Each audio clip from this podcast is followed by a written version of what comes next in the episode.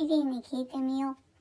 この番組では皆様からの疑問に私リリーが答えていきます。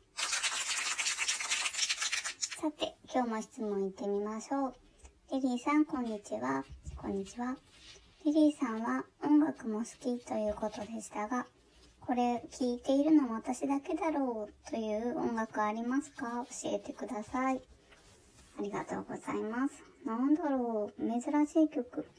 J-POP とかは結構流行っているものとか、あと昔好きだったアーティストの曲とか、そういうよく知られた曲を聴くことが多いんですよね。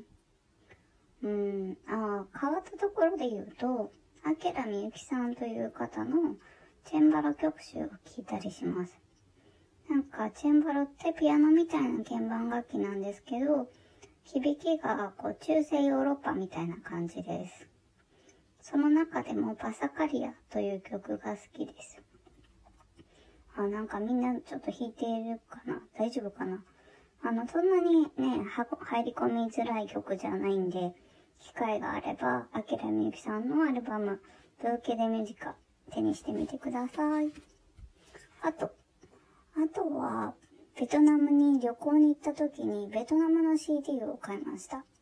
やんやんやんやんって言ってて、歌詞はさっぱりわかんないんですけど、その時楽しかったこととか思い出しますね。青材を着て、こう街を散歩したりとか、あの、ベトナムのフォーを食べたりしました。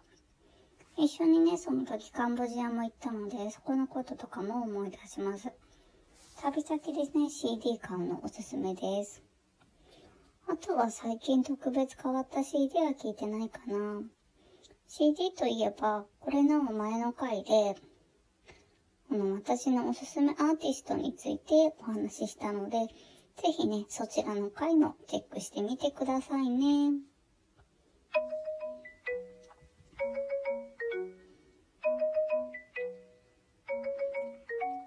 さて、今日5月21日は、リンドバーグ翼の日。何それって思った方もいると思うんですけど、1927年のこの日、チャールズ・リンドバーグという方がパリに到着して、大西洋無着陸横断飛行というのに成功したんです。この方はアメリカの飛行家さんですね。1931年には北太平洋横断飛行にも成功しています。そんなね、順風満帆に思えたリンドバーグなのですが、翌1932年に1歳8ヶ月の長男、チャールズ・オーガスタス・リンドバーグ・ジュニアが、ニュージャージーの自宅から誘拐されてしまいます。身代金5万ドルを要求されたリンドバーグは、こう十数か、十数週間に及ぶこう捜索と身代金交渉を重ねるんですが、リンドバーグの転宅付近でトラックの運転手さんが長男が死亡しているのを発見してしまいます。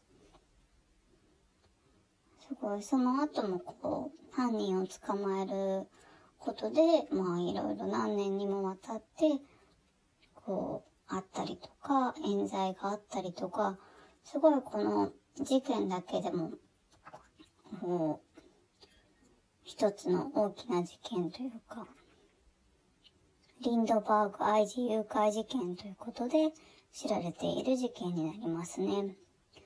ちなみに、アガサ・クリスティの小説、オリエント急行の殺人の序盤で登場する誘拐事件は、この事件を参考にしているとされています。さて、少しリンドバーグ翼の日から離れてしまいましたが、大西洋無着陸飛行というのなんですけどね。ニューヨークからパリまで飛んだんですけど、一体どれくらい時間がかかったと思いますか？当時ですからね。今だったらね、結構早くつけると思うんですけど、当時。飛行距離は 5800km。約 5800km。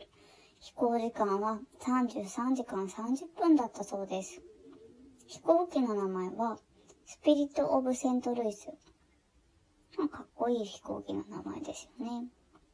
有名な言葉に、翼よ、あれがパリの明かりだ、というのがあるそうです。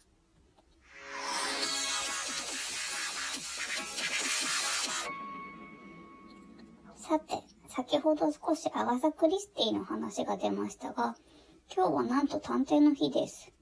アガサ・クリスティといえば、名探偵。そう、ポアロですね。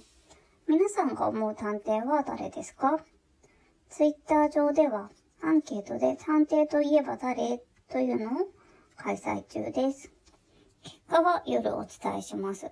探偵の日については昼の会、午後の会でお話ししたいと思いますので、どんどん投票してくださいね。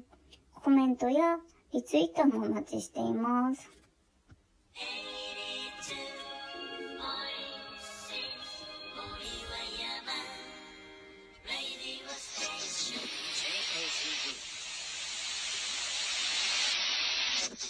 そろそろお別れの時間が近づいてきました。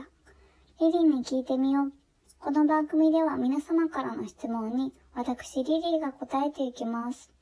ツイッター、アットマーク、リリー52097387、アットマーク、lily52097387 もぜひチェックしてくださいね。次回もお楽しみに。See you!